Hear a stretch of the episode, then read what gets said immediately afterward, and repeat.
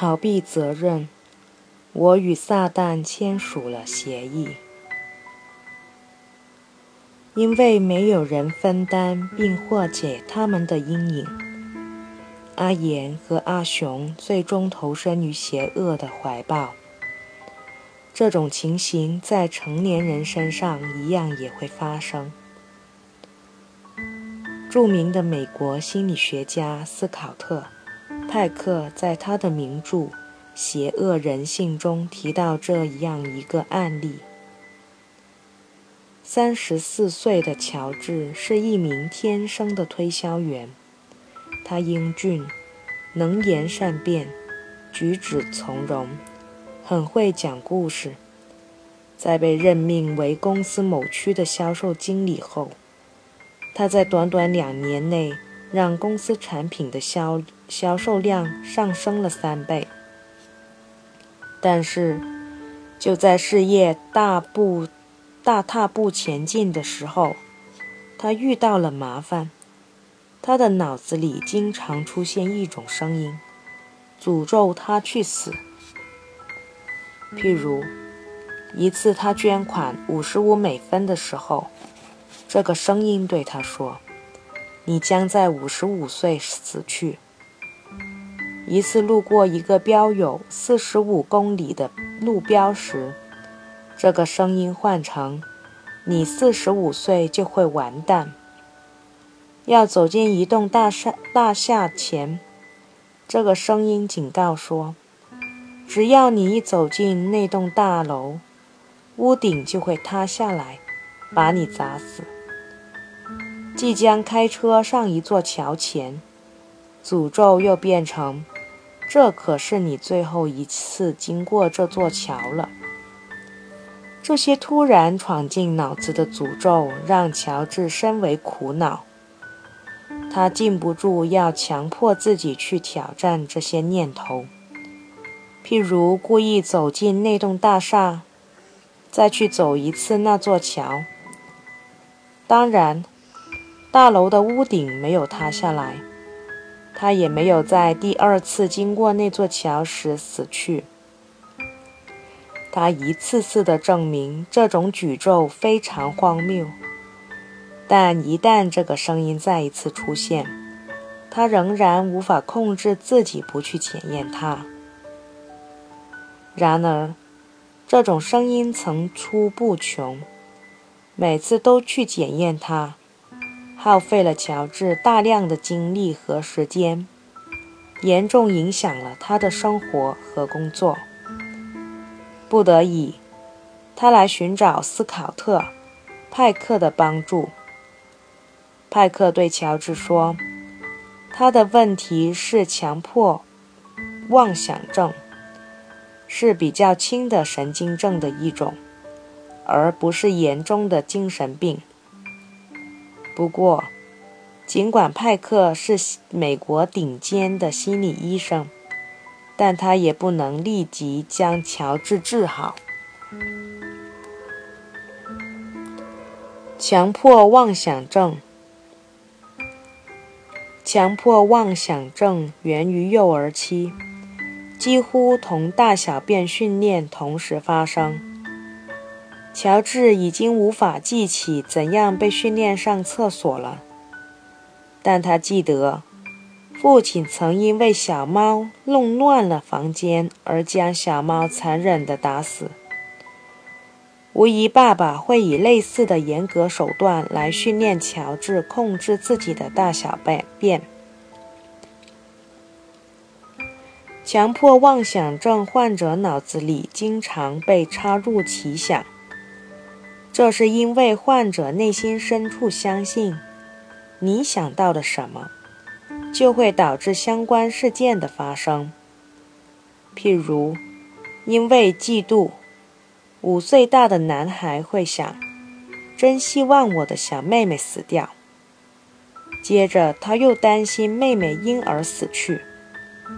妹妹真的生病了。他会以为是自己的坏念头使妹妹得了病，从而充满罪恶感。奇想的倾向会随着年龄而逐渐消失。到了青春期，人们开始确信，单凭思考产生的念头不足以控制实际的活动。然而，饱受精神虐待的儿童，却无法逃脱奇想阶段。乔治坚信自己萌生的意念会成真，就是如此。摸石头，防止外婆死去。最后，经过了几个月的治疗后，乔治自己找到了解决办法。和魔鬼签署协议。他看了一本关于撒旦的书，虽然他不相信上帝，也不相信撒旦，但他觉得他无妨试一下让撒旦来控制他，不去检验那些荒谬的诅咒。他对想象中的撒旦说：“如果他再去检验这些诅咒，那么……”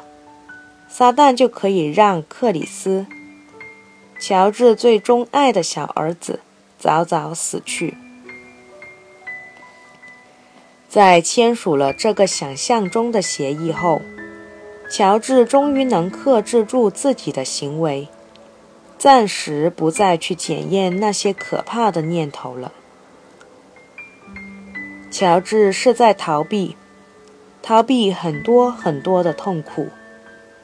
九岁时，他的爸爸成了一名精神分裂症患者，后来死在医院里，并且，就算他正常的时候，他也是一个可怕的父亲。有一次，因为小猫弄乱了房间，他闯进乔治的房间，暴怒地打死了小猫。乔治的妈妈虽然整天去教堂，但除了教条的教育孩子信仰上帝外，不能给乔治多少温情。乔治最爱外婆，但外公常疯狂地打老婆，每次都好像恨不得打死他。此外，乔治自己的家庭生活也很糟糕。和妻子的关系很不好。实际上，乔治的强迫观念可追溯到童年。大约十三岁的时候，他隐隐觉得，如果他每天不触摸一些石头，他最爱的外婆就会死去。那些石头在他上学的路上，平时上学时触摸很方便。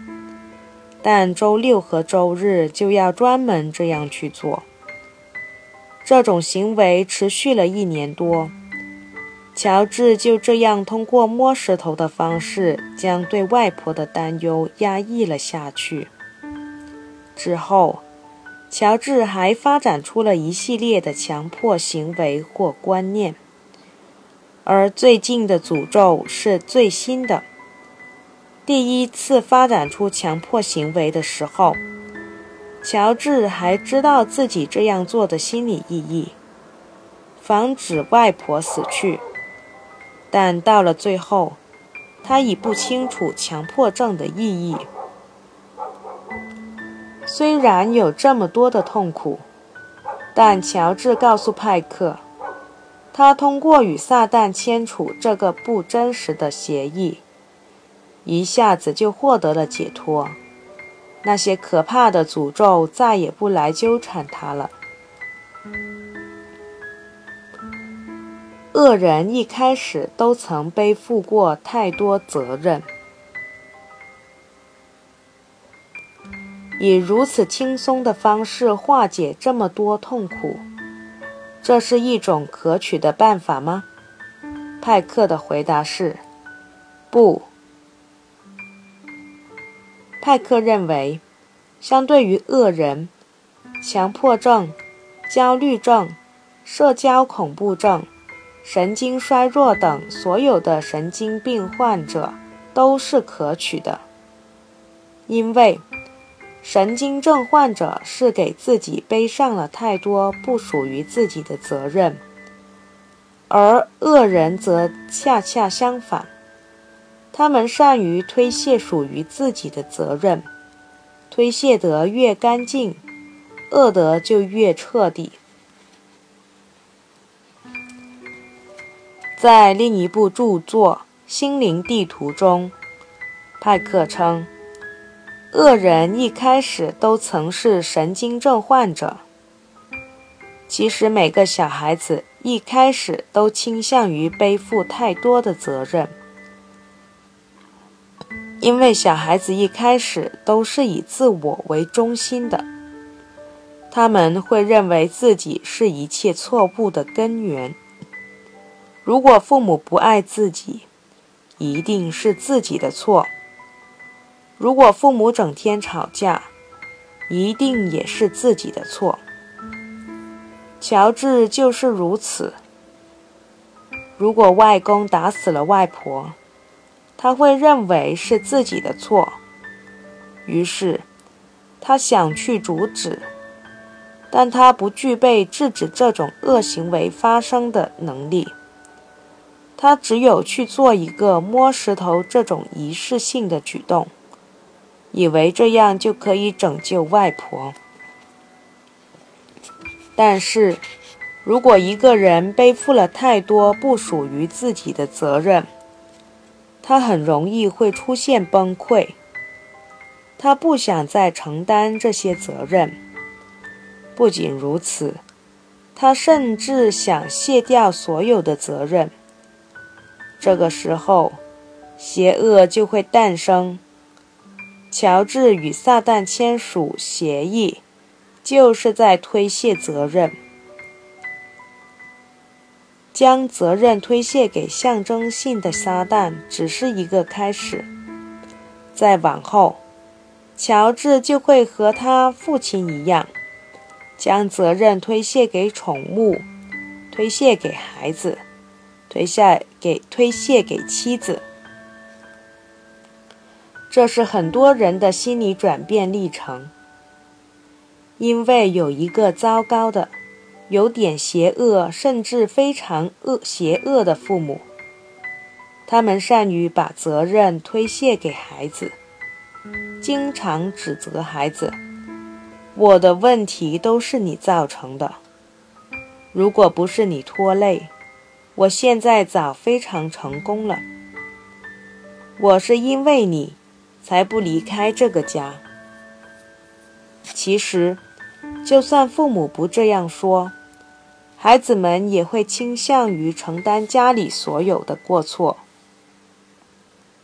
但是，一些孩子最终会明白，这不是他的责任，于是他拒绝，他拒绝继续承担这些责任。但因为矫枉过正。他们不仅拒绝承认不属于自己的责任，也可能会拒绝承担那些属于自己的责任。结果，他们就变成了父母的翻版。我宁愿做一条疯狗。二十一岁的大学生王丽，她生活在一个变态的家庭。她的父母相互仇视，整天吵得不可开交。王丽也经常挨父母的暴打和辱骂。不仅如此，他们一直指责王丽应该为这个家发生的一切灾难负责。妈妈和爸爸吵架，他会斥责王丽不懂事。爸爸工作上出了麻烦，他回到家会把王丽暴打一通，指责是王丽带来的麻烦。以前的二十一年，王丽下意识里一直以为，他应该为自己发生的一切负责。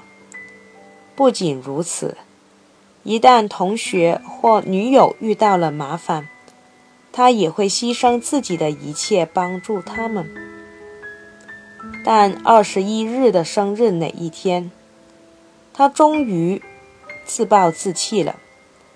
他在日记里写道：“你们一直骂我不是好人，我认了。我不想再伪装自己，委屈自己，去做个乖儿子。我宁愿自己是个地痞、流氓、无赖、没良心的不孝子。够了，够了！我为家付出了这么多。”你们却一直否认，我还要继续付出吗？我宁愿做一条疯狗，宁愿做一个十恶不赦的人。哈哈哈哈！让一切见鬼去吧！可以说，王丽的这种放弃，和乔治的与撒旦签协议没有什么两样。他们两个都不想再承受生命中那么多的阴影，他们想放弃，不想再承担任何责任。但是，一旦他们真这么做了，他们在童年的誓言“以后我做爸爸了，一定不能像我爸爸那样”，就会化为泡影。他们就会逐渐变得和他们所憎恨的父母一样可恶，甚至更可恶。邪恶就是这样在家庭中流传的。荣伟玲说：“他怀疑阿言和阿雄这样的孩子，同样也有过这样的心理转变过程。”他们之所以比王丽和乔治早完成这种转变，很可能的情形是，阿言和阿雄的父母更加糟糟糕。他们一开始就通过更严厉的方式教会儿女们推卸责任。家庭里常见的邪恶。父母向孩子转嫁责任的行为，往往看起来非常巧妙，甚至合情合理。但这种推卸责任的手法，并不能掩盖其邪恶的意味。十六岁的小丽上高一了，他的卧室里有一张书桌，书桌有一个带锁的抽屉。有一天，小丽的妈妈偷偷复制了一把小丽的钥匙，打开了抽屉，偷看了女儿的日记。里面提到了一些朦胧的早恋情绪思绪，但没有什么实质内容。更要紧的是，抽屉里有一包女士香烟，已经撕开了，少了几支。妈妈怀疑是小丽偷偷吸了。等小丽放学后，妈妈开始和她谈心。妈妈尊重你的隐私，但妈妈想了解你。母母女俩难道不应该多沟通吗？你能不能打开你的抽屉，让妈妈看看里面有什么东西？妈妈想多了解你一下。小丽极力反对，无论妈妈怎么劝说，就是不听。最后，妈妈暴怒了，她威胁女儿说：“你再不打开，我就揍你。”听到妈妈这么说，小丽嗖的一下跳到阳台上。对妈妈说：“你敢过来，我就跳下去。”看到女儿这么不听话，妈妈一下子晕了过去，被爸爸急送到医院里去。其他亲戚知道这件事后，都痛斥小丽不听话，爸爸还因此带小丽来看心理医生。这个妈妈有一点邪恶的意味，荣伟玲说：“他竭力想维护自己的完美形象，不想为自己的行为承担任何责任，所以，他非得诱惑女儿打开抽屉，而不透露自己曾偷偷打开过女儿的抽屉。等女儿拒绝后，他又不惜不惜以晕。”以晕眩过去的方式让女儿自责，这样的事情在家庭中非常常见。父母拒绝为自己的错误行为承担责任，他们将一切责任推给儿女，结果是，他们的儿女一开始会背负太多的责任，而成为神经症患者。他们的女儿，他们的儿女也会，也许会把这些本属于父母责任背一辈子，但也有可能有一天，他们拒绝这样做，也拒绝为自己的行为负责，但结果就成变成了和父母一样的恶人。